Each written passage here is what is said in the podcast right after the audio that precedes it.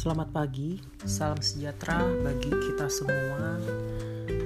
Sebelum memulai kegiatan pembelajaran hari ini, marilah kita bersama-sama mendengarkan renungan terlebih dahulu.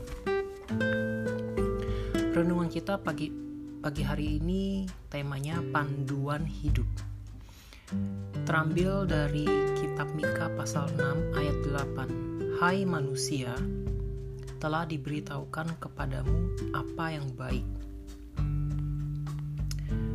Didi melihat rantai sepeda Kiki menggantung ke lantai tak terpasang. Oh, rantainya lepas ya, kata Didi kepada Kiki. Kiki mengangguk membenarkan. Aku sudah berusaha memasangnya, tapi nggak berhasil, jawab Kiki kepada Didi. Didi memperhatikan sepeda Kiki seperti dokter yang sedang memeriksa pasien. Pertama-tama, kita harus periksa dulu rantai sepedanya.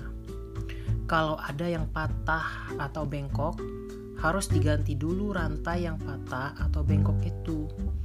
Nah, ini ada rantai yang bengkok. Pantas kalau tadi kamu kesulitan memasang rantainya, kata Didi kepada Kiki. Kiki pun mengangguk, tanda mengerti. Anak-anak mengetahui panduan memperbaiki sepeda akan memudahkan kita untuk memperbaikinya. Begitu juga kalau kita mengetahui panduan tentang kehidupan. Tuhan kesal kepada bangsa Israel Tuhan sudah memberi panduan untuk meng mengikutnya, tetapi tidak diperhatikan oleh bangsa Israel.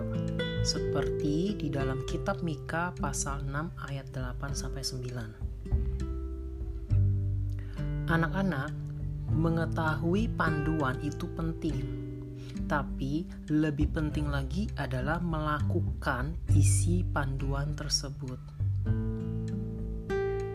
Mari kita berdoa.